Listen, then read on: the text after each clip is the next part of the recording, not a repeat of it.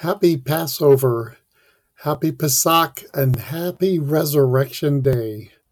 We have so much to be thankful for and so much to rejoice in.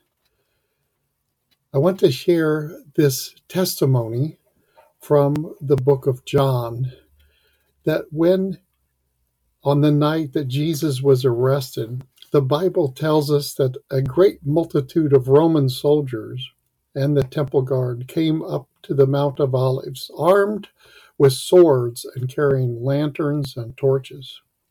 Just how many soldiers were there? The temple guard was composed of 800 soldiers, sent from the chief officers of the scribes and the Pharisees. They were along with a Roman cohort, which was made up of 460 soldiers. That's a total of 1,260 armed men. The Mount of Olives was absolutely covered with these soldiers. Why? The devil was literally terrified of Jesus, and he still is today.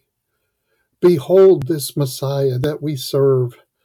And with the turmoil and the chaos and the wars going on around the world, the devil is terrified of Jesus even to this day. And we know that we have the victory in Christ Jesus and he lives inside each one of us who believes. John tells us Jesus, knowing full well what was about to happen, went out to the garden entrance to meet them. Stepping forward, he asked, Who are you looking for? Jesus of Nazareth, they replied.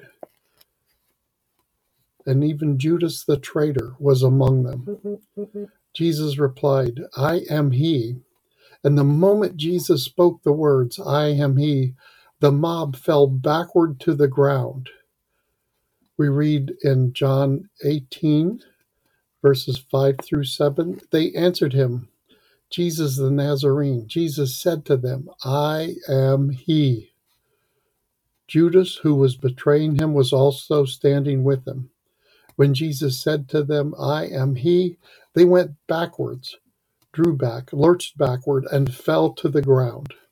The Greek word for fell is pipto, which means to fall, and was often used to depict a person who fell so hard it appeared that he felt dead or fell like a corpse. And this whole scene had already been predicted in Psalm 76. Nothing could be compared to you in glory. Even the mightiest of men have been paralyzed by your presence. They were so stunned and lifeless, not even the strongest one could lift a hand. When Jacob's God roared his rebuke, soldiers and their steeds all fell to the ground, stunned and lying still. No wonder you are greatly feared. You are the awe inspiring God. This is the God that we love and we serve and we worship.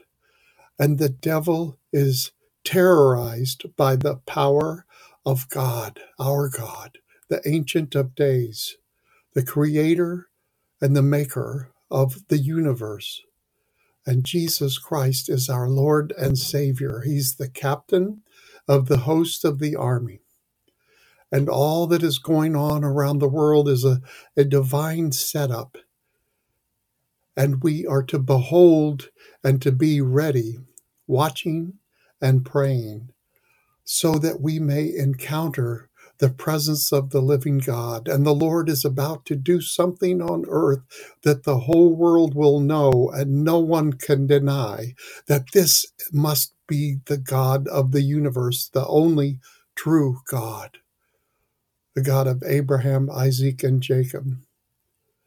And we thank you, Lord, for this day. We thank you for the resurrection life, the resurrection power that you give to us as sons of God, priests and kings, joint heirs with Christ, to do these mighty exploits in the days ahead. So get ready as He blows our minds and He stretches us, expanding our tent pegs, and gives you the authority to do even greater works than these, as we read in John 14 12. Behold, the Lamb who was slain before the foundation of the world is our God, Yahweh.